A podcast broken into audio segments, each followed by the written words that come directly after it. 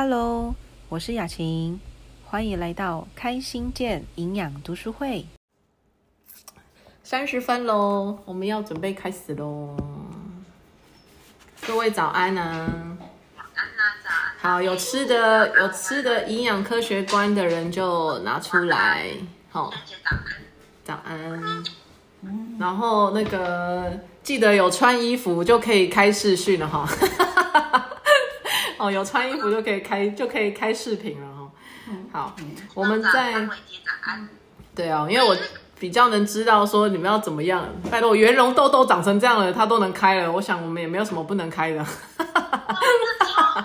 真的，你都快要凑成北斗七星了呢，你的那个痘痘，嗯，超帅的。我我真的没有这样子过，我这阵子都这样。嗯，你的肝顾一下哈，肠子顾一下哈，肠主皮哦，肠主皮哈，就是你的肠子主要反映在皮肤上面啊，所以你的皮肤对。的，益生菌跟 B 群还有蛋白质吧，主要这个。等下有那个细娟姐有讲到那个器官心脏衰竭哦，等下再跟大家分享一下哦。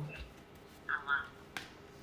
好哦，那我们要来讲一下，上礼拜我们是念到了《吃的营养科学观》哈这一本，然后我们上次念到了三十一页。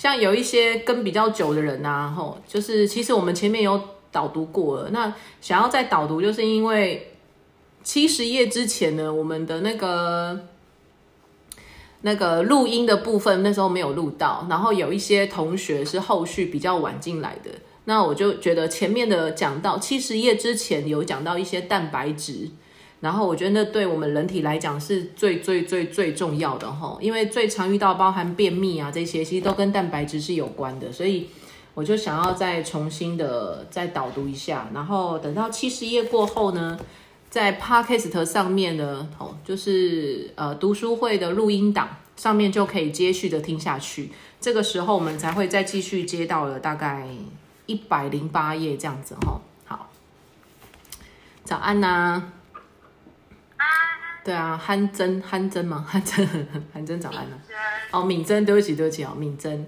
哦，那念敏哦，很特别的名字。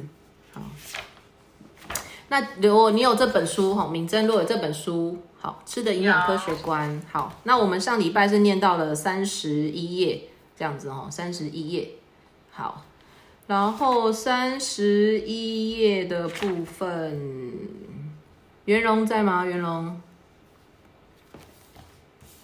OK 哦。糖类过多，好，因为我们上一次是念到三十页到三十一页的三十一页的最后最最后第一第第一段啊，所以我们现在从糖类过多，对，糖类过多会使胰脏工作增加，这边开始。好，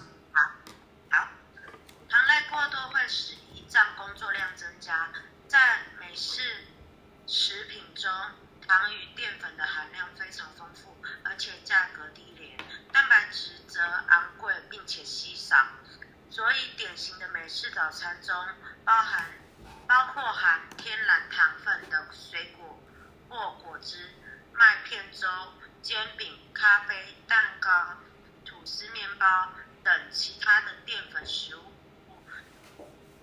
经人体消化后之后，迅速转为糖分。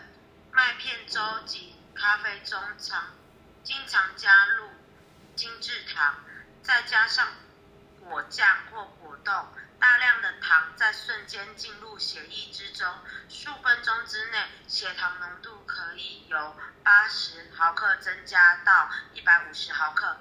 糖的迅速增加，胰岛分胰胰脏分泌大量的胰岛素，以便将这些糖转换为淀粉、肝糖或脂肪，储存在肝脏与肌肉之中，以免糖分随尿液而流失。如果大量的摄取碳水化合物，使糖分不断的进入血液之中，胰脏必须分泌更多的胰岛素，长此以往将使胰脏不堪负荷。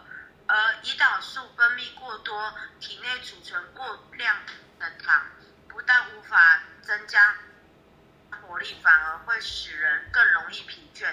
三餐中糖类的摄取量过多，胰脏的机制会亢进，会发生胰岛素休克。每四十食物中，嗯，每次食物中糖类的含量甚高，因此常见自常见自发性胰岛素休克，而血糖过低使糖分消耗殆尽，在过度饥饿或运动过量时，也会产生同样的症状。细胞仅能储存少量的肝糖，多余的糖会转换为脂肪。当食物消化完毕之后，所储存的糖肝糖将即为糖的正常来源。肝糖可以再次分解为糖，在激烈运动时，糖很快的消耗完毕，细胞即燃即燃烧脂肪供能量。没有糖，脂肪没办法完全燃烧，会产生有害。人体的丙酮及两种酸酸类，并且造成机能枯竭。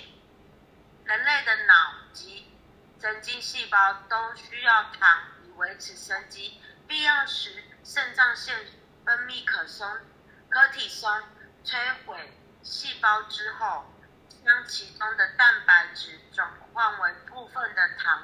不良的饮食习惯会使神经系统失去功能，并影响其他人体组织。如果情况不予改善，将严重的危害健康，并且加速老化。好，谢谢袁龙，到这里哈。我们现在在念的是《吃的营养科学观》的三十一页。我们把那个录音档前面的部分补起来。好，因为录音档是从七十页开始，那我觉得前面的蛋白质蛮重要的，所以我们再加上有一些新同学，所以我们才会再往前导读，然后再讲解一次关于蛋白质、糖类对人体的影响，这样子。好，所以是在三十一页的部分哈，吃的营养科学观的三十一页。好，来吧。袁龙刚念的那个部分哈，就是糖的部分呢，有一个叫做三十一的最后最后一句。细胞仅能储存少量的肝糖，多余的糖即转变为脂肪。这句话可以画一下哈。好，然后呢，再来就是呃三十一的第二行，好，糖的迅速增加。这边这边有写到，就是这些糖转换为淀粉、肝糖或脂肪。好，所以意思就是呢，我们吃进去的淀粉呢，它会变成这三个在我们的身体里面。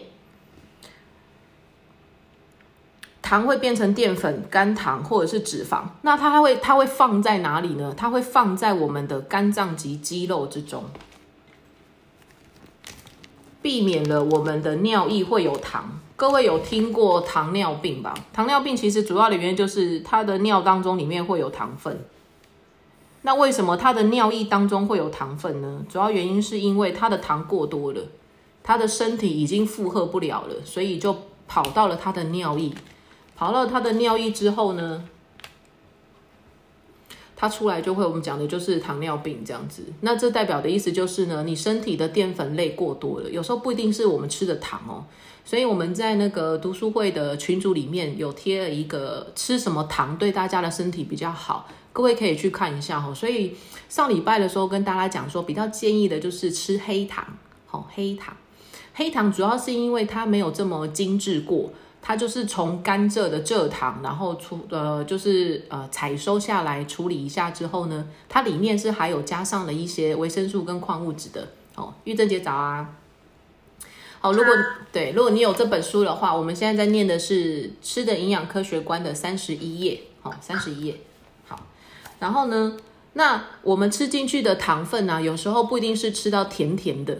所谓的糖分呢，它其实还有包含另外一个叫做淀粉。那我想跟大家再重复一下哈，糖的功能，糖并不是米不米米布的糖哦，是酒布的糖，好酒布的糖。那个糖类呢，是人体必需的营养素，哦，是人体需要的，没有错。但是呢，它的功能呢，就只有一个，糖的功能只有一个，就是提供热热量，提供热量。好所以呢，我们身体是需要热量的，因为我们是有体温的，我们是需要维持温度的。那我们也很需要一些能量，所以热量其实它也是我们的能量。那我们很需要这些东西，所以呃上礼拜就跟大家讲到说，我们的摄取的那个热量不可以低于九百，好，不然的话你会四肢无力，浑身没有力气，脸色苍白，那就是你的热量太低了。所以也跟大家讲说，不建议大家都不吃，好，不要饿肚子，好，饿了不会瘦这样子。好，那所以呢？糖的部分呢，它的功能主要是提供我们的热量跟我们的能量的来源。那糖的部分呢，它最主要就是来自于淀粉或者是我们吃的米字旁的糖，好，米字旁的糖。然后这两个呢，你就会发现到他说了哈，三十一页的最后一句话写到说，细胞只需要它只能储存少量的甘糖，那其他就会变成脂肪，所以。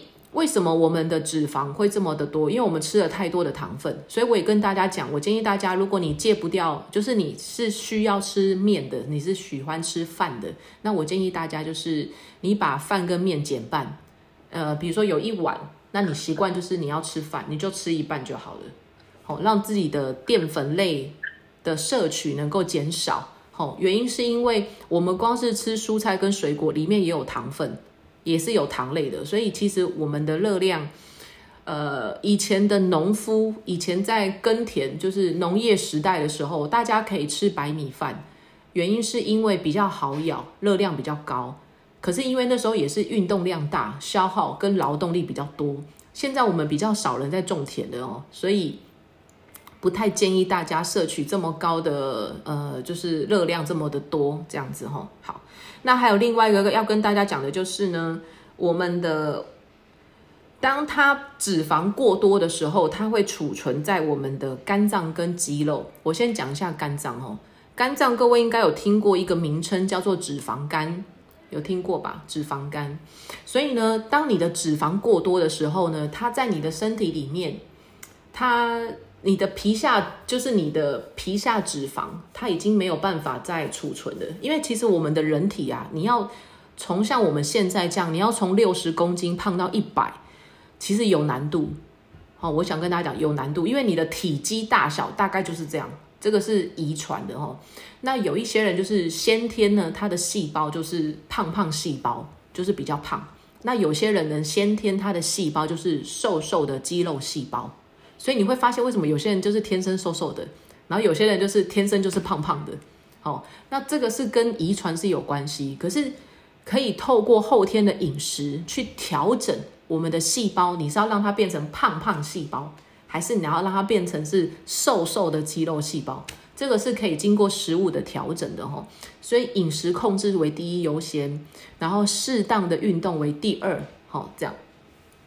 那今天呢，我们吃的脂肪过多的时候呢，我的细胞已经吃不下这么多脂肪了，它会跑到哪里去？它接下来会跑到器官，哦，就是细胞接下来跑到器官。那器官上面呢，我们就会听到有一个慢性病叫做脂肪肝，好，各位有听过吧？脂肪肝，脂肪肝其实你用那个超音波哦去照一下，其实它的它都可以照得出来的哦，就是包含是抽血啊这样子哦，其实有一些是看得到的，因为脂肪就是。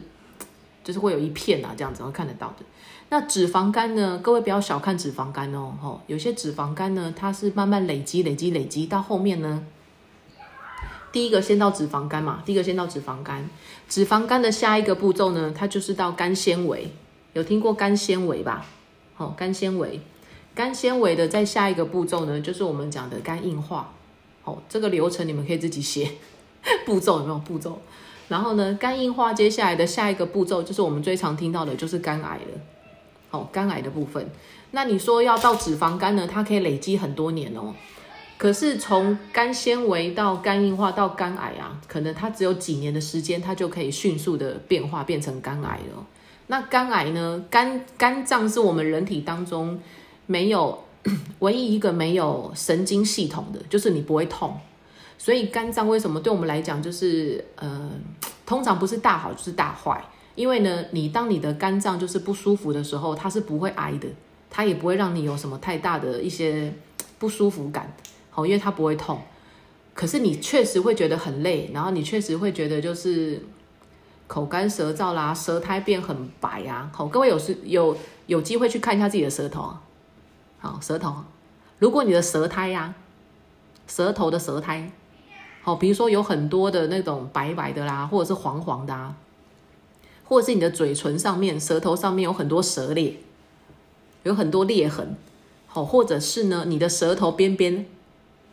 好边边，它有很多的齿痕，就是凹凸的、凹凸、凹凸、凹凸的齿痕，哈，舌头的圆形样，圆边边，它有很多的齿痕，这些其实都是跟肝脏有关，哦，就是 B 群，哦，所以呢，建议大家有时候去观察一下自己的身体，就是中医讲的叫做望闻问切，哦，其实就是从一个人的外形，从他的身体的一些特征。或者是他从的，比如说眼眼球、眼丝啊、血丝啊这些东西哈，或者是口气，好，或者是呃，反正就是看到的一些东西就对了哈。其实他为什么中医从外形，他有时候就可以判断这个人的身体健康怎么样？身体健康怎么样？原因是因为我们身体所有的一些器官或者是不舒服，它是会呈现在我们身体。就是外形上面的吼，这样子哦，所以其实是有迹可循的，可以去观察一下自己的身体的外在一些的部分，包含手指甲、手指头、指甲片，哦，这些都是哦，这些其实都是这样。还有皮肤，像有些人可能会长一些小红痣，或者是会有一些莫名的黑痣出现，哦，这些其实都是我们讲的，要去观察一下自己身体的变化。所以有事没事多看看自己的身体，多看看自己的身体哦，多爱一下自己哦，这样好。那为什么我们的脂肪它是存在肝脏的？所以各位，你有没有发现，就是我们胖都胖在肚子，然后小腹啦、肚子啊，然后，就是特别的胖，吼，为什么？因为他讲了，吼，储存我们的脂肪就是在我们的肝脏跟肌肉嘛。那肝脏在哪里？各位知道吗？肝脏，好，我也教小朋友怎么样去认识他的肝脏，哎，好，各位伸出你的右手，然后中指，哦，不用比给我看。哦，中指，哦，右手的中指，对哦，配音姐都会了哦。然后放在右手的中指放在你的肚脐上，哦，中指这个中指，哦，要放在肚脐上，肚脐上呢，然后你的右手呢往后滑，好，手指呢，手掌贴在肚子上，然后右手呢往后滑，滑到你没有办法滑为止，大概在你的那个右后方的腰吧。你大概这样滑出去吼，这一整大片呢，都是你个人的肝脏哦。肝脏其实是我们人体最大的器官，它也有再生的功能。你大概有二分之一，哦，三分之一的肝脏是正常的，你的肝就能够去工作了，身体就能够正常的运作了。所以你要拖到整个肝硬化、肝纤维，然后甚至到肝癌啊，那真的是很厉害的一件事哈，就是你真的操劳。超很久哦，只能这样说。好，所以呢，我们胖都胖在肚子，因为肝脏就在肚子这里。那肝脏是拿热量最快的器官，哈，最直接的器官。因为我们身体需要热量，那是谁帮我们带这个热量进来？就是肝脏。所以我们的脂肪都跑到哪里去？第一个先跑到肝脏，所以脂肪肝才会出现。好，我这样跟大家讲。那如果你的包含了像是你的脂肪，如果本身过多，淀粉类吃过多，各位如果有听到高血压，其实高血压里面也有一部分是我们讲的油脂脂肪，好，所以那些也是跟慢性疾病是有关系的这样子。所以糖类呢，我比较建议大家呃减半，减半，哦，不是说你都完全不吃啦，哦，因为你有一些适当的热量，当然也是身体需要的这样子，OK 吗？好，所以我们来看一下三十二页喽。好，三十二页，我看一下，谁可以念啊？雅文在吗？有谁？雅文在哦，雅文可以念吗？三十二页的蛋白质。对对对对对对。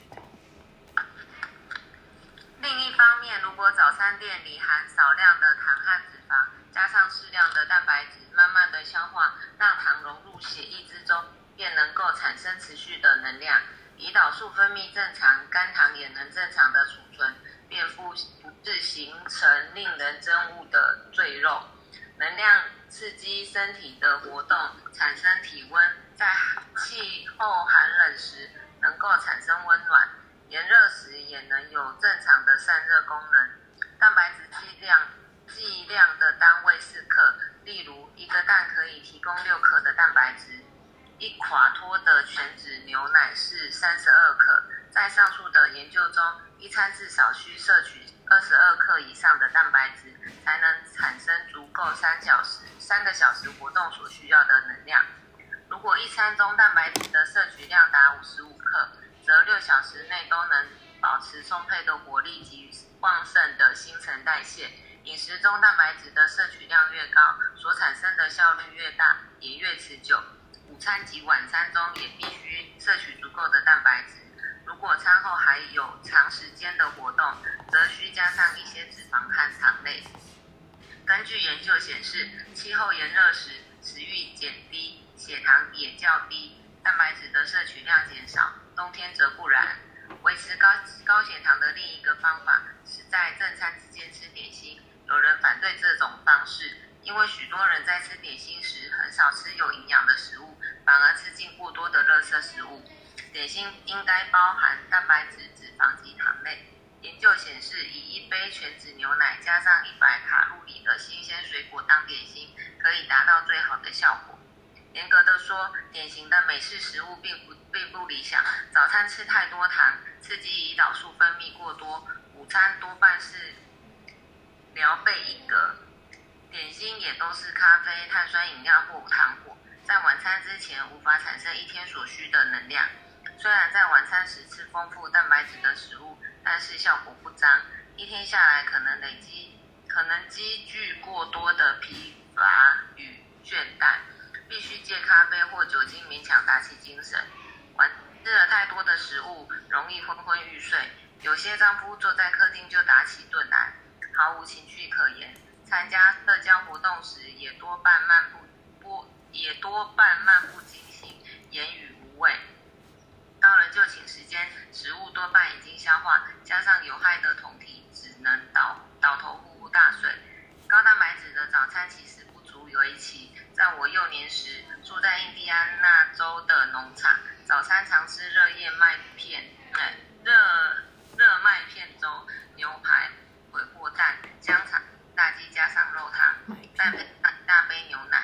在英国的小说中，也常见自助式早餐有鱼肉豆、呃鱼肉蛋、热麦片粥及乳酪等。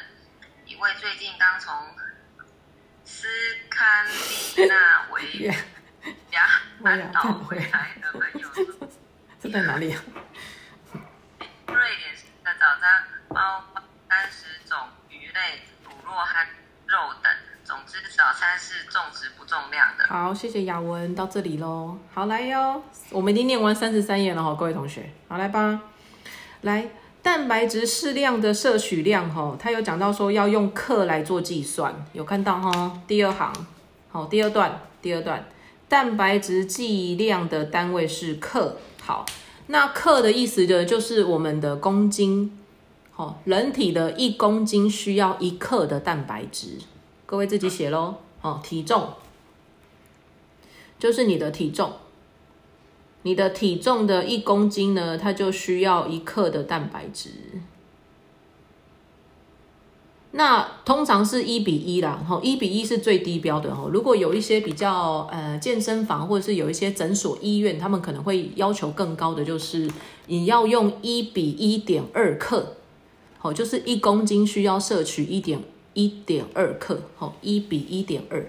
那有一些在更高一点的标准，可能是健身的，要练肌肉的，好，或者是要做重训的。它可能就会拉到一比一点五，甚至有些人呢，他会拉到一比二。好，所以各位可想而知喽，蛋白质是很重要的，非常非常重要哦。我常会跟大家讲说，哈，为什么我觉得人体的第一个你要先补充的，当然就是水分，因为人体没有水分，我们是活不下去的哈。我们百分之身体百分之七十是水分，所以呢，你喝的水好不好，健不健康？好，它对你来讲身体是不是需要的？哈，非常重要，所以我不太建议各位去喝蒸馏水、桶装水、电解水或者是阿欧尼渗透，那些确实也是水，好或者是纯水，我不太建议大家去喝的原因是因为你喝这些水啊，它是拿来功能用，但它不是拿来适合人体用。哦，它比较偏向的就是一些机能的水分。好，所以但它不太适合人体。哈，所以因为它里面有人体需要的一些维生素、矿物质，其实这种水里面它是没有的。那我们有听过的好水，就是我们讲的，它必须保留人体需要的矿物质。然后去除掉人体不需要的一些细菌跟病毒嘛，有害物质能够去除的掉。然后再来就是，其实喝水里面它有很多的部分是我们的钙质、钙镁的部分。其实水分真的是 是我们人体补充很好的钙质来源呢。所以各位，其实你如果真的是缺钙的人啊，真的要多喝水哦，因为其实水里面的钙钙含量其实还蛮高的。好，所以建议大家真的要多喝一些好水。那我刚刚讲的那些什么蒸馏水啊、纯水啊、阿欧尼渗透，它里面是没有钙质的。它不单单没有钙质，你喝下去之后呢，它还会把你身体的钙质给带走。哇，那你真的就是缺缺上加缺了哈。所以我说喝一个好水对人体来讲很重要。那你说喝的好水会不会影响到我们的身体的体质？会的，因为我们人体百分之七十是水分做的。所以，如果你喝到一个好的水，你的身体呢，当然就会比较巩固一点哦，至少你的钙质不会流失。可是，如果你喝到的那个水，它是会把你的身体的钙质给带走的。好，为什么你要说，哎，我喝了纯水，我再去吃钙片就好啦？为什么不太这样子建议？哈，原因是因为你说你这样子喝下去了，就像我举个例子来讲好了啦，喝农药，你说我喝农药下去，我再去洗胃就好啦。为什么要这样呢？Why Why 为什么呢？哦，你为什么要去伤害了身体之后再去解救它？你就一刚开始不要喝不就好了吗？哦，就是不需要嘛，对不对？不需要各位，所以我才会觉得说，就是我们应刚开始喝好水。那为什么我们喝的一些哦，就是纯水啊、逆渗透的水，它会把我们身体的钙质带走？这个是 电解质的特性啊。它今天本来就是正负相吸嘛。好，异性相，哦，就是同性相斥嘛，异性相吸嘛。那你今天喝下去的这个水，它是没有钙质的，可是水分会不会去吸钙质？会啊，会啊，它喝下去的那个氢是会去吸那个钙的啊，所以它会不自觉的就把你身体的钙给吸走了，然后你在上厕所的时候就流掉了，流掉了。你不但没有补充到，你还被流掉了哈。所以第一个是先建议大家，你要先补充基本的水分哈，真的是。有事没事多喝水吼，多喝水真的没事吼。好，然后第二个再来呢，那剩下的百分之三十是什么？人体的百分之七十是水分，剩下的百分之三十呢都是蛋白质。好，包含像我们吃到的什么维生素、矿物质啊、纤维，巴拉巴拉一一大堆东西哦。其实有很多的一些你所看到的头发啦、指甲啦、皮肤啦、器官啦、血液啦、细胞啦，全部你看得到的，哦，看不到的，包含口水啊，巴拉巴拉巴拉，有很很多东西哈。其实它都是蛋白质做的，哦，都是蛋白质做的，所以蛋白质对我们人体来讲很重要。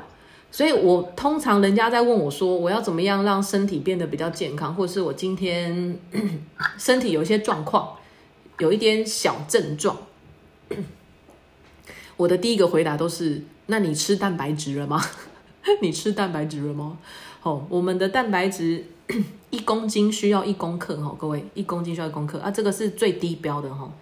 那它里面有讲到哈，就是三十二页里面的第二行，一颗蛋可以提供六克，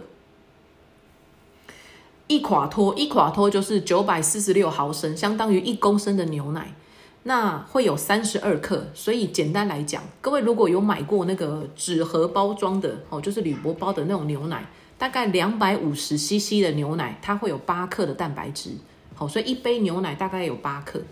那我其他吃到的鱼啊、肉啦、哈、豆腐啦、哈、豆类，我怎么样知道它是多少的蛋白质的量？用你自己的手指去算，手掌去算，手指头不算。好，手指头五只手指头去掉，你只要看你的手掌。好，手掌这样的大小，跟你手掌这个厚度，好，这个就是我们身体需要的八克的蛋白质。好所以你要吃你自己身体需要的蛋白质，那不是以我的为主，也不是以其他人为主，以你自己的手为主。那小朋友呢，也是一样。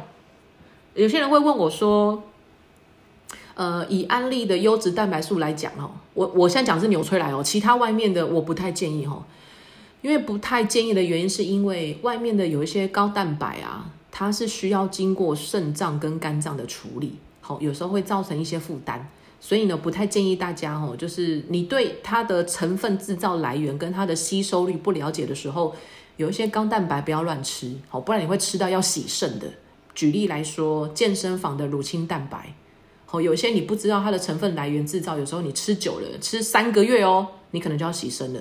好，我讲的严重一点啊，所以建议大家就是你对一些外界的东西如果不太了解，不知道它的制造，不知道它的吸收率，呃，不要过，不要用过量哦。哦，你有时候听到高剂量好像很厉害，没有，你要想想就是高剂量有时候它伴随着的是后遗症，好，或者是一些副作用。好，那我们不要为了健身。呃，想要让自己身体吃健康，结果反而变成是器官的问题，这样子哦。所以我现在讲的是，呃，以纽崔莱的优质蛋白素来讲的话，如果是有些人在问到小孩子，因为小孩子在长头发跟长高，它都需要蛋白质。好，第一个优先蛋白质。所以如果你家有小朋友是在青春期，好，你除了要给他补充钙质、长骨头之外，还有另外一个更重要的成分是，它要补充蛋白质，因为它如果没有蛋白质，小孩子也长不高哦。坦白讲一句，因为它最基本的材料来源没有哦，这样子，所以才会喝一些什么大骨汤啊，或者是一些喝什么鸡汤啊，吃一些肉啦，哦，类似这样的意思。好，那我们人体的蛋白质呢？吼，你如果要去吃的话呢，你就是以你的手掌，手掌为八克。所以举个例子来讲，假设我们是六十公斤，假设我六十公斤。我需要的呢，我就是要八份，我一天要吃八份呢，豆鱼肉蛋奶还不够，还要再一次豆鱼肉，我要吃八份呢。哎，女生都要吃大概六到八份的，那男生呢，应该要十份到十五份吧？你们吃得下吗？你吃得下吗？哦，所以我才会觉得说很难呢。我我自己觉得真的有难度呢。叫你吃五颗蛋，你也。就算你知道说吃蛋吃全蛋是 OK 的，我们也吞不下这么多颗啊。蛇好像可以啦，蛇可以一直咕啦咕啦咕啦，颗很吃吃很多颗蛋哦。但我们没有办法哦。然后上面又写到说哦，三十二页的第二行又写到说，一餐至少要摄取二十二克以上的蛋白质，就能够足够的呃供应我们三小时活动所需要的能量。各位，你知道二十二克需要吃三份蛋白质诶，所以我真的很建议大家哦，你们早上在吃蛋白质啊，你去算一下有没有吃超过三份蛋白质。所以我早上啊，我习惯荷包蛋吃两颗，然后再搭配一杯牛奶，你看我就三份。然后如果你再加上了一些肉，好，比如说那个，比如说如果是比如说是肉排，好。我我不太建议汉堡肉啦，比如说什么一些组合肉哈，我不太建议啦。如果你这样吃的话，尽量吃圆形的，就是原来的食物。所以你早上呢，就是尽量你在每一餐里面当中，尽量去多摄取一些蛋白质。那我知道有人是吃素啦，好吃素的话呢，当然就是可能豆腐类、豆浆。好，那再不然的话，就是要靠补充的部分，好，就是靠额外的营养补充品，可能就要再 多补充一些，因为。吃素的人，肉不能吃，鱼不能吃，奶有时候不能喝，有些蛋也不能吃，他只能吃豆腐，好豆类的部分。那豆类的部分，其实它摄取的量，可可以选择的选项就比较少，可能豆腐啦、毛豆啦，还有什么 豆浆啊，是吗？哦，佩英姐，好像就是有一些豆类的选项是比较少的这样子哦，所以额外再去做补充，就是就还蛮需要的这样。那 如果我们是正常饮食的人的话，我建议你哦，尽量每一餐都能够有，就是至少早餐呐，至少哦，至少早餐你要有三份蛋白质，三份好。所以真的，我习惯吃两颗荷包蛋哦，不然就是吃茶叶蛋或者吃水煮蛋。我通常都会吃蛋哦，因为我觉得蛋是最方便的，而且价格来讲，以蛋白质类来讲，蛋是 CP 值最高的，就是价格算蛮比较低的啦，这样子哈。然后再来的就是刚刚有讲到说，那小孩子能不能吃就是蛋白质的部分？以纽崔莱来讲啊，我通常建议的就是，如果这个孩子他超过八公斤，八公斤，那因为有些孩子呢，他们的出生的体重跟他的成长的方式不太一样。如果你的孩子超过八公斤了，那他已经在吃大人的食物了，就他没有在喝牛奶了，没有喝牛奶哦，没有喝奶奶哦，因为牛奶也是蛋白质嘛，他没有在喝奶奶的。那你这样的话，我建议你可以给他可能一半，好一半的蛋白质的补充。可是如果你的孩子他是有在喝奶奶，可是他超过了八公八公斤，好，假设我的孩子是比如说一岁。然后他已经八公斤了，那我可不可以给他额外补充蛋白质，就是蛋白素、优质蛋白素？我的建议是大概五分之一就好，不用那么多啦哈。不是因为说就是呃，就是给他吃太多不好，不是哦，是浪费，就他吸收不了，就是他可以要用到的东西呢，他其实本身需要的就这么多了，然后。他喝的奶奶里面也给他很多蛋白质了，那你再给他这么多哈，其实扭出来不会有什么问题，只是我觉得有点浪费。然后再加上孩子们先以他们的那种呃婴儿需要的东西先为主。那我知道有一些呃安利的一些朋友哦，他们是不给孩子喝奶粉，他是直接纯的蛋白质就直接给他。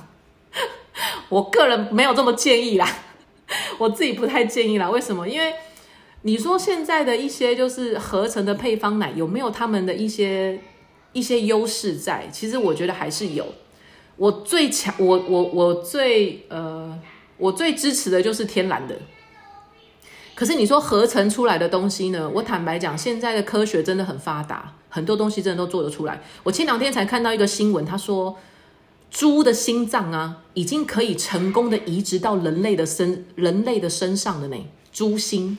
可以拿来给人类使用诶，所以意思就是现在的医学已经发达到动物彼此之间的器官可以互相来做使用，可以做替换的。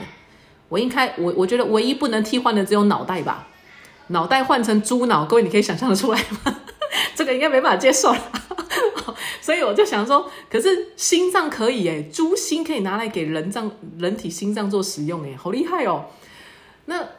你说一些合成的东西呢？你说像婴儿配方的奶粉，其实它里面有很多是，我我我坦白讲一句哈，我们人体不是只是吃蛋白质就好，你还是要有一些好的益生菌或者是一些其他的呃维生素跟矿物质。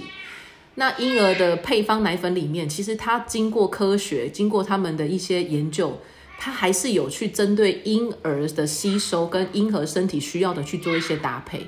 只是婴儿奶粉的甜度、糖分过高，所以现在的小孩有时候很容易虚胖，或者是不容易瘦下来。这个是婴儿奶粉里面我们常会遇到的一些，你就是有一好没有没有良好，所以我才会说，呃，建议大家哈，如果你在挑那个婴儿的奶粉的时候，你去挑它的国家来源。就是我之前跟大家分享过，说我要怎么样去挑，你当然就是看它是哪一个国家生产的。那很简单，怎么判断？那个国家有养乳牛的，就是了，好不好？至少它的成分来源比较天然吧，有养乳牛的。那好比说哪些国家？比如说荷兰，荷兰就有养乳牛吧？郁金香有没有？哦，养乳牛的。然后再来是纽西兰，好，就是这一些有很大的农场，有很大的土地，它可以去养这些乳牛的。那你如果去看奶粉呢，就是有这一些。它的成分来源是比较天然的，然后再针对科学的研究，哦，然后去添加一些新生儿需要的一些身体的营养素，所以我不太这么鼓励说新生儿一出生就喝蛋白素的原因，是因为我想的比较全面，我希望孩子的身体吸收是比较广的，那我在针对他身体比较欠缺的部分再去做补充，所以。呃，各位，如果你对于婴儿的奶粉有兴趣，你去挑产地的国家来源，哦，就是我比较主推的，就是这两个国家，就是来自于荷兰跟来自于纽西兰这两个。那其他的一些打广告打得很凶的，或是来自于什么日本啊，或是来自于什么美国的那些，吼，你就好好的斟酌一下，跟考量一下，哈，因为各位，你有机会去舔一下婴儿奶粉，真的很甜，很甜。然后婴儿的奶粉又是按照顺序来排的。我的意思就是，婴儿奶粉是从一号新生儿吃的，然后再到二号可能变成一岁吃的，然后再变成三号变成两岁吃的。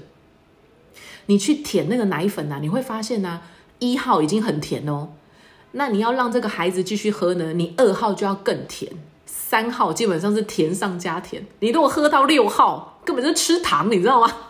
吃糖啊，哦，所以很恐怖哎，真的。你看那个孩子为什么小时候胖啊，长大就是胖，小时候胖，长大就是胖，真的哦。所以我才建议大家，就是你尽量去挑糖分没这么高的哦。啊，各位如果有兴趣的话，你去烧烧看我们的蛋白质哦。我很喜欢烧蛋白质哦，就是奶粉，婴儿奶粉也可以，好，一般克尼奶粉也可以。然后你去烧那个纽崔莱的优质蛋白素也可以，你去闻那个味道哦，那完全不一样。那个婴儿奶粉呐、哦，一般的奶粉呐、烧起来啊，跟焦糖布丁没两样，哦，很香很甜，哦，很就是哦，感觉好像很好吃这样子哦。可是你去烧我们的蛋白素，哦，烧起来就跟你吹头发吹到头发烧焦味是一样的，烧焦味哈、哦，就完全就是哦，这就是蛋白质这样子哈、哦。所以它的那个身体的吸收率是完全不一样的，所以。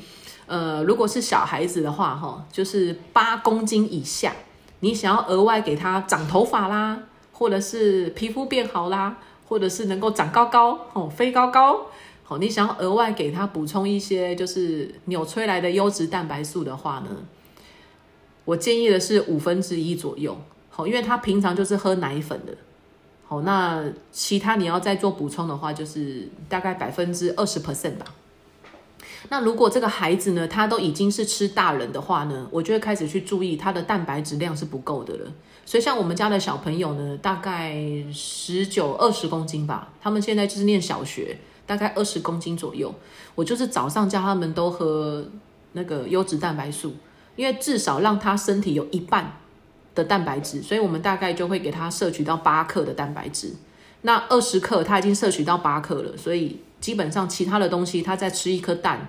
然后在学校再吃一间肉，他基本上一天的额度就满了。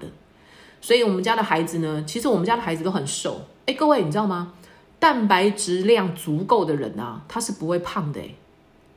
所以我才会跟大家讲说，淀粉量减少，好，就是白饭、白面哦这些淀粉类减少，但是蛋白质跟蔬菜跟水果你大量吃没关系。就是你多吃一些，那当然水分也要多喝哦，各位，水分多喝，因为你你会发现你吃到的蛋白质都是干粮，有没有干粮？所以孩子什么时候要喝水？如果他没有泡奶奶，他已经开始吃副食品了，你就会发现孩子的水量你要给他增加哦。然后我再跟各位讲导一一个我我我自己的经验然后因为我很常遇到孩子便秘，我不知道各位你有没有这种就是会遇到这样的状况，孩子会便秘，为什么？因为孩子没有习惯喝水，那当孩子他长牙齿了，他开始去吃一些东西的时候呢，你又没有去盯他的水量，你就会发现他很容易闭给，小孩子很容易闭给。那也不是只有小孩哦，大人也是哦。所以我这昨天看到的新闻是说，哈，就是台湾的癌症啊，已经十三年了，大肠癌都是第一名。哦，台湾大肠癌都第一名。那大肠癌就是跟我们的排便有关喽，所以呢，便秘其实真的现在已经变成文明病了哈，好像哎你也便秘啊，哎我也便秘啊，好像它已经变成是一种通俗一样哈，每个人讲的都是很习以为常哦，可是这不是正常的啦哦，就是希望的是身体能够健康哦。那通常便秘最大的发生原因就是水分，好，因为大肠呢只做一件事，吸收水分，然后跟排便。那你的水分如果不够，又水分又被吸走了，你的排便就会很辛苦，通常就会比较容易会便秘或者是痔疮这样子。所以当孩子开始吃一些干粮，就是吃一些大人的食物的时候，你要去呃叮咛他哦，提醒，就是一直告诉他喝水。因为我曾经遇过，就是我的我的阿姨。他就带着他的孙子，然后他就说：“哎、你们有没有一些什么产品可以让小孩子排便的？”我就说：“我就说小阿姨，你给你给他喝水就好啦。”他说：“拜托，一岁多的小孩，你叫他喝就喝哦。”哦，我小阿姨很凶哎、欸，哦，那你叫他喝就喝哦。然后我就說：“啊，啊，不然呢？你不叫他喝，谁叫他喝啊？这样子哦。然后我小阿姨就说：“哎呦，小孩子没这么好教啦，小孩子没这么听话啦。”这样。然后后来我自己在带我们家小朋友的时候，我就发现，其实我说一句坦白的话了哦，不是小孩子不喝水，是大人不喝水。各位知道吗？大人不喝水，因为如果你没有喝水的习惯，你就会发现孩子也没有喝水的习惯。因为像我们家，就是我平常都会带水壶出去。然后我也会提醒我们家的小朋友，我还会提醒我们家的长辈，就是我就会提醒家人，我就说，哎哎，按按你的水杯嘞，按你的水壶嘞，那你今天喝多少水？就是你如果自己没有养成一个喝水的习惯啊，你会发现你身边的人他也不会有喝水的习惯，因为这个是互相影响的。然后我也不会去说限制孩子们不要吃饼干，因为我觉得有点不符合人性。因为我自己也喜欢吃一些小零嘴啦，这样哦。然后我就想说，我当当他们吃一些蛋呐，或者吃一些就是小零嘴的时候，你要他们不吃，我我觉得有点难啊，吼。但是当然不能过量啦。可是我就会提醒他们说，你想要吃饼干可以，你的水要喝一杯，你要把一些就是糖分或者是一些呃化学合成的东西把它给带走。所以我才会说喝水真的很重要。各位，你们可以去，呃，培养一下喝水的习惯，因为喝水是要培养的。好，喝水的习惯是要培养的。你可能就是一个小时，你就拿着一个水壶。为什么带水壶出门很好？因为很重。当你很重的时候，你就想要快点把它喝完。你想要喝完呢，你的水分就进去了，水壶就空了，你就会。今天的扣打就完成 所以我们之前为了要训练那个喝水的习惯，我们就买那种两千 CC 的水壶，有没有很大一瓶？然后每个人都像在抱枕头一样这样，然后就抱着出门去哦，这样啊？为什么？就是你要去培养喝水的习惯，因为当你喝水喝久了，你会发现哦，就像我现在这样，一个小时然后没有喝水，你会口干舌燥诶，因为你的身体习惯了喝水，你就会自己去找水喝了。所以我才跟大家讲说，那还有另外一个建议大家的，就是不太需要担心跑厕所。好，那如果你是工作的关系，可能就没办法，就要自己调整一下那个时间。好，可能两个小时才喝一次，或者是休息的时间才喝这样。可是如果你自己本身没有，就是工作上没有限制，或者是你的生活上的时间是上厕所都是 OK 的，那不要担心跑厕所。各位你知道吗？我有时候一天上厕所都七八次诶。或是有时候到十次诶，因为我真的很爱喝东西，哦，我很爱喝，就是包含像现在冬天，我就很爱喝热水，我就一直在喝东西，喝东西这样子哦。所以第一个其实要先让身体健康的东西叫做喝水，好好喝好水。然后第二个再来就是就是要补充的是蛋白质，好，蛋白质的量要足够。那孩子们呢，也就需要这两个，奶粉不就是这两个吗？奶粉就是蛋白质跟水，就这两个。好，那如果你挑了一个好的奶粉，那记得水也要挑一下哦，因为一个水好不好，其实对于孩子的身体影响也是蛮大的哦。所以就是这两个成分嘛，奶粉泡内内就这两个而已。好，那我们大人呢也是一样的啊，成年人也是哈。所以你的水跟你的蛋白质这两个也是最基本的。OK 哈，好，那有些人就说啊，我平常就是吃很多豆鱼肉蛋类啊，啊怎么还不够？好所以接下来要跟大家讲的就是呢，你除了吃到了蛋白质的量，好，假设我六十公斤，我已经吃到六十克的蛋白质了。接下来你就要看你吃进去的蛋白质呢，它是属于哪一种吸收率的蛋白质？举个例子来讲，像它这边三十二页的第二行，它写到说，一一颗蛋可以提供六克的蛋白质。好。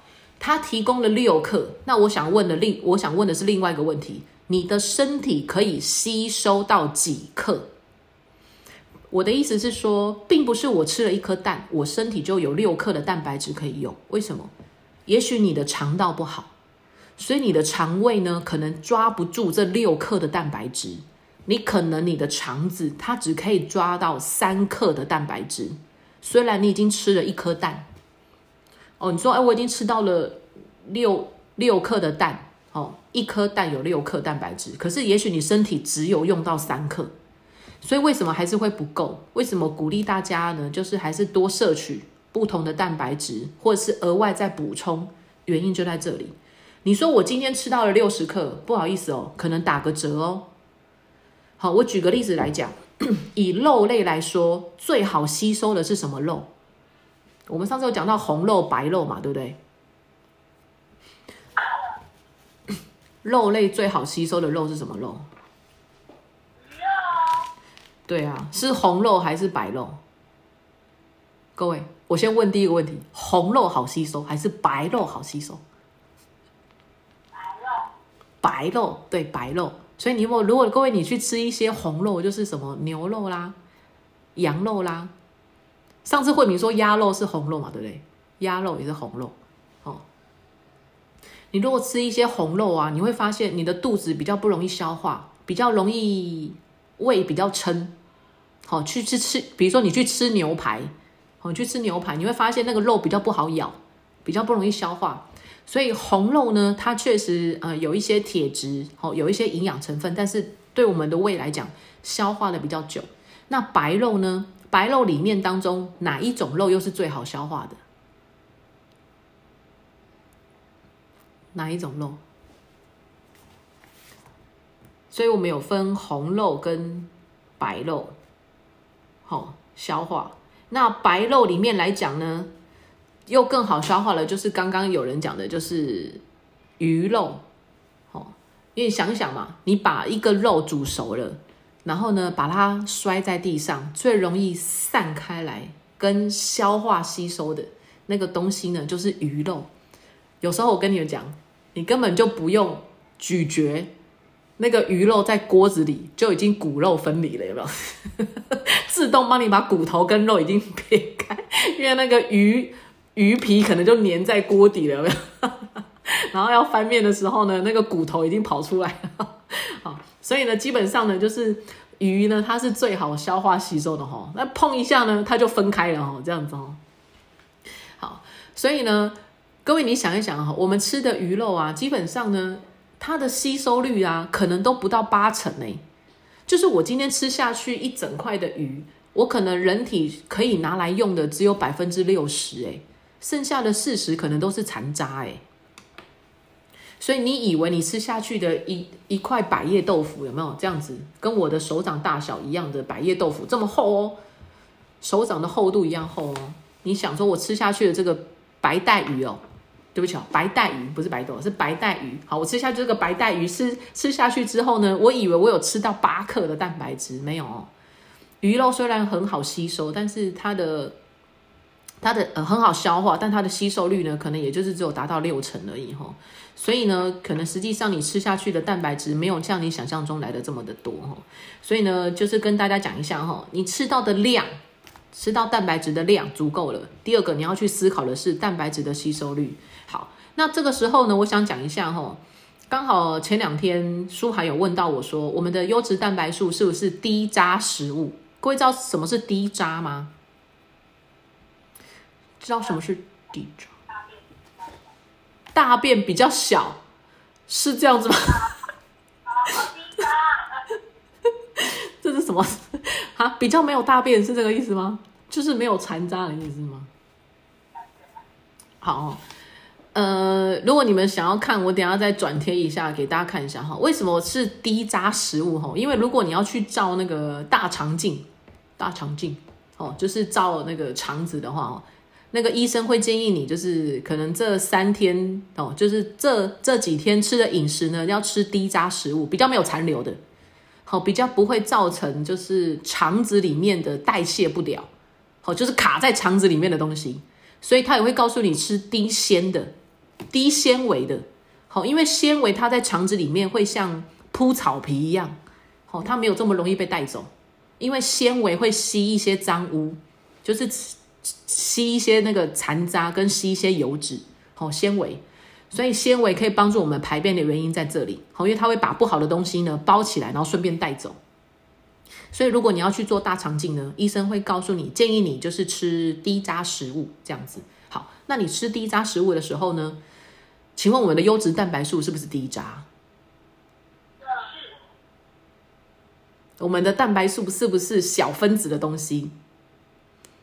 是不是 肝脏跟肾脏有问题的人可不可以吃？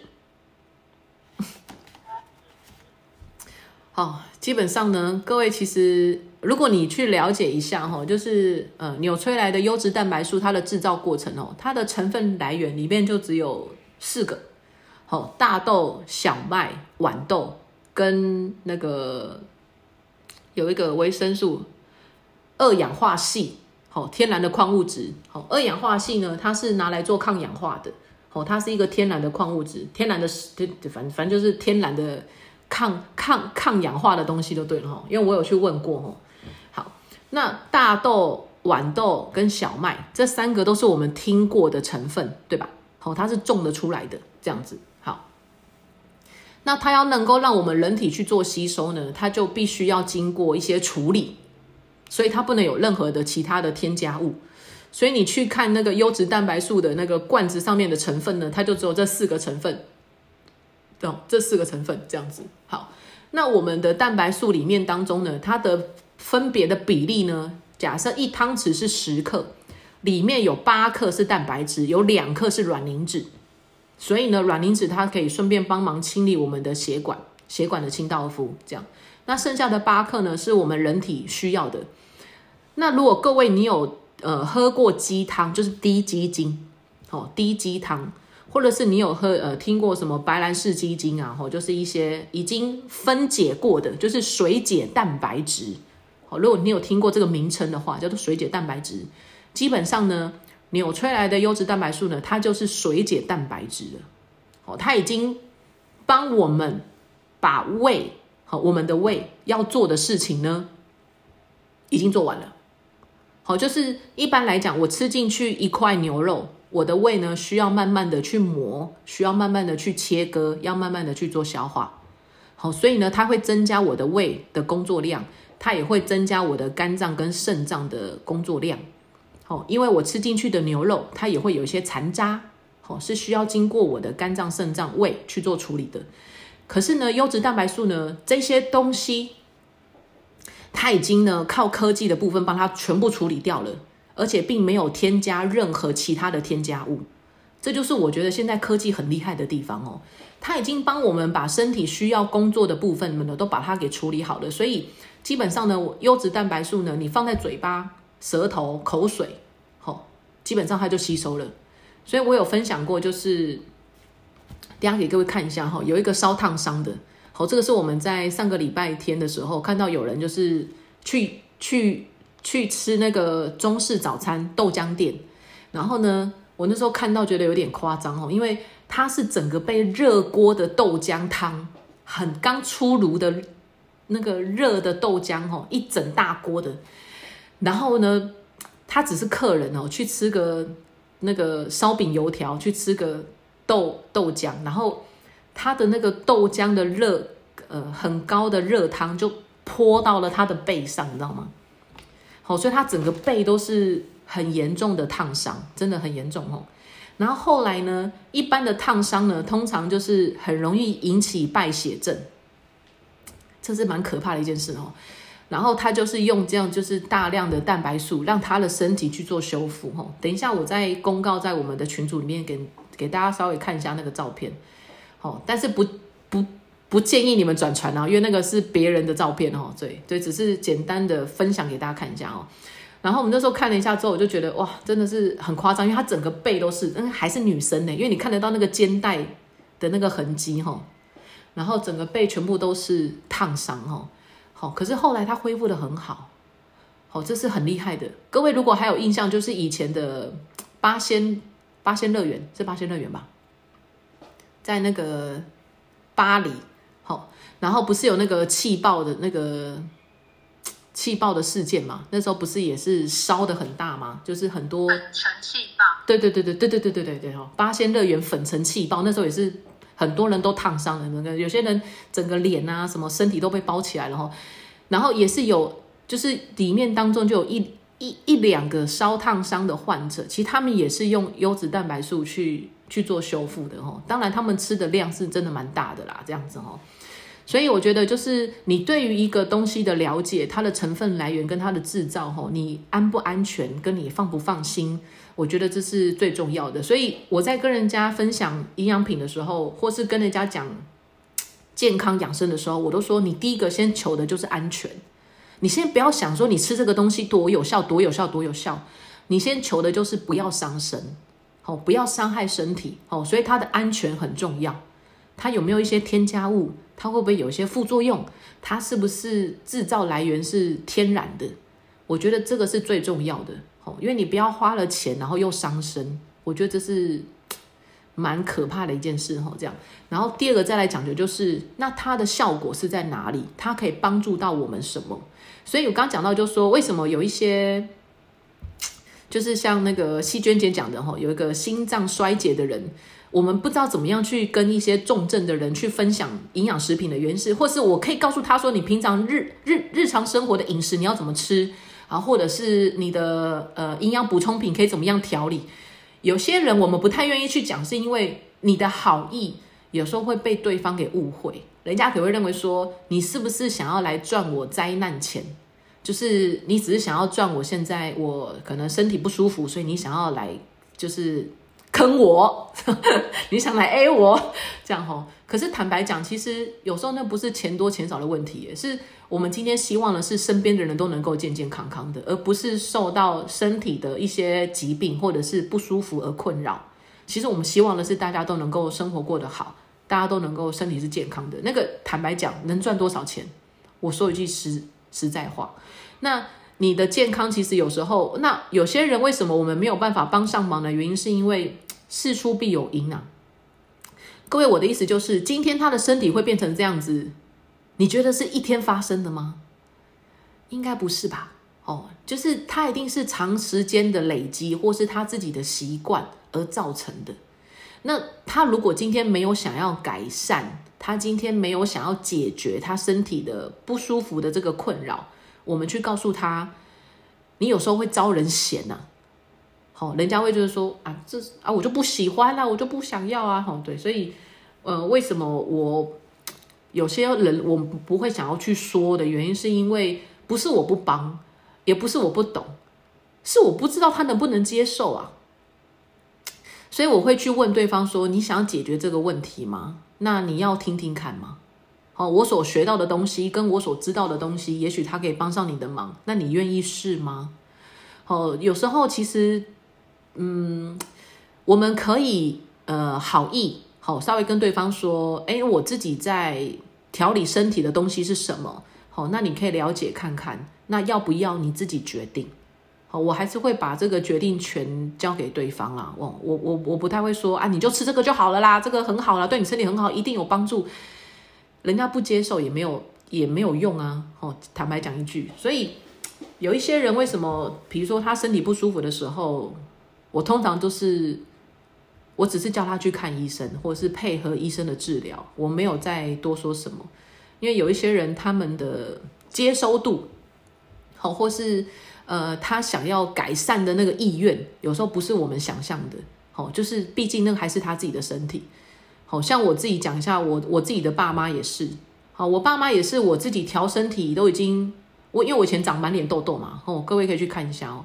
然后我自己都已经好呃改善喽，我都已经痘痘已经好了四五年喽，我爸妈才开始愿意接受我的建议。然后我告诉他们说，怎么样去。年纪大了吼，越来越老了，就是稍微保养一下自己的身体吼，这样。所以我就跟我爸妈讲，他们也都是经过了四五年，他们才接受。诶，你看我讲了这么久，所以嗯，不要说别人啦，连我们自己的家人啊，有时候你都不一定能够，因为毕竟要不要吃，要不要改善饮食是他的身体，我们没有办法替代他，但是我们可以苦口婆心。好，一直不断的唠叨，巴拉巴拉巴拉巴拉巴拉，好，就是要照顾身体健康，好，就是一直讲，一直讲，一直讲。那当然，最后还是希望对方健康了，因为我们并没有恶意，哈，这样子，对，因为最最最终还是希望家人啊、自己啊、好身边的亲朋好友身体是好的。只是各位，就是你在帮别人的同时呢，你自己也要有个心理准备，就是接不接受是他的决定。这样子，他本来就有权利拒绝，只是我还是很担心他，所以我还是会继续说。好，所以每个人的立场，所以我听过一句话，我觉得还不错。他说，每一件事情没有对错，哪怕你认为这个人做的事情是错的，可是站在他的立场也没有错。所以每一件事情呢都没有对错，只有立场的不同。好，所以后来我就是学会尊重每一个人，因为我觉得就是立场的不同，就这样子而已。好，OK 吗？好，呃，所以对于好，那我再讲一下哈，如果是心脏衰竭呀，我的建议补充是，除了蛋白质之外啦，还有那个综合营养维生素哈，Double X 之外呢，我会建议再多补充一个东西，叫做 Q10，好，就是辅酶酵素。哦，它主要是针对心脏的一些嗯功能机能性去做加强。那我们的心脏有一个成分来源，也叫做 Q 十，哦，就是 Q ten Q 十。所以如果有对于一些心脏功能啊，想要去做加强的，或者是你爬楼梯很容易喘，或者是你发现啊呼吸的时候有点吸不到气，好，有点那种脑袋缺氧，或者是说你觉得就是呃心脏的跳动。哦，或者是心率比较不整，就是你觉得跟心脏的血液循环，好是有关系的。各位就可以补充 Q10，那一天呢一颗，哦，我我我觉得就足够的啦。好，那 Q10 最主要的就是它是补充的心脏所需要的能量，这样子。好，所以对于一些提振精神，其实效果也是蛮好的。如果你前一天晚上睡眠不足，你隔一天你想要让自己的精神好一点，你可以用一颗 Q10 加上两颗 B 群。它可以发挥 B 群的十五倍功效，这个是我们学到的。好，但是我不建议大家常常这样子做，因为你在内耗。你真正该做的事情不是一直冲刺，就是我的意思就是，不是你一直去强逼自己的身体一定要哦，我要有精神，我要有精神，我要有精神，不是。你应该要休息，你该睡觉就是要睡觉。哈，顾元龙，不要只在长痘痘了哈，你的北斗七星都在脸上了。哦，所以呢，就是。你都你都已经快要连成一条线，你在玩冰果吗？现在有一条线，下次有第二条线。不要熬夜啦！哈，人毕竟还是对着日光作息的哈，所以日出而作，日落而息哈，还是有一些必要性在的哈。这样子好。所以今天就先跟大家讲到，就是蛋白质的摄取跟吸收率这样子。然后各位如果还有其他的营养问题的话呢，也欢迎大家吼可以再提出来这样子，OK 吗？然后稍微跟大家讲一下吼，下礼拜呢是过年前吼，下礼拜是过年前，所以再隔一个礼拜呢，吼二十九号呢就祝大家新年快乐喽，虎年行大运。好，所以下礼拜再上一次呢，我们就会呃休息一个一周这样子，OK 吗？好，因为快要过年了，好快哟，哇，一年要过去了。好，好，所以呢，如果没有问题的话，我们今天的读书会就到这边喽。好，导读到三十三页，OK。好，那准备去吃午饭吧。哦，互道说声再见。谢谢老师。好，谢谢大家，拜拜。希望今天的内容让正在收听的你可以获得更多的健康知识。如果你喜欢这类的生活健康资讯，欢迎按下订阅、点赞与分享。雅琴的开心健生活营养，我们下次见喽，拜拜。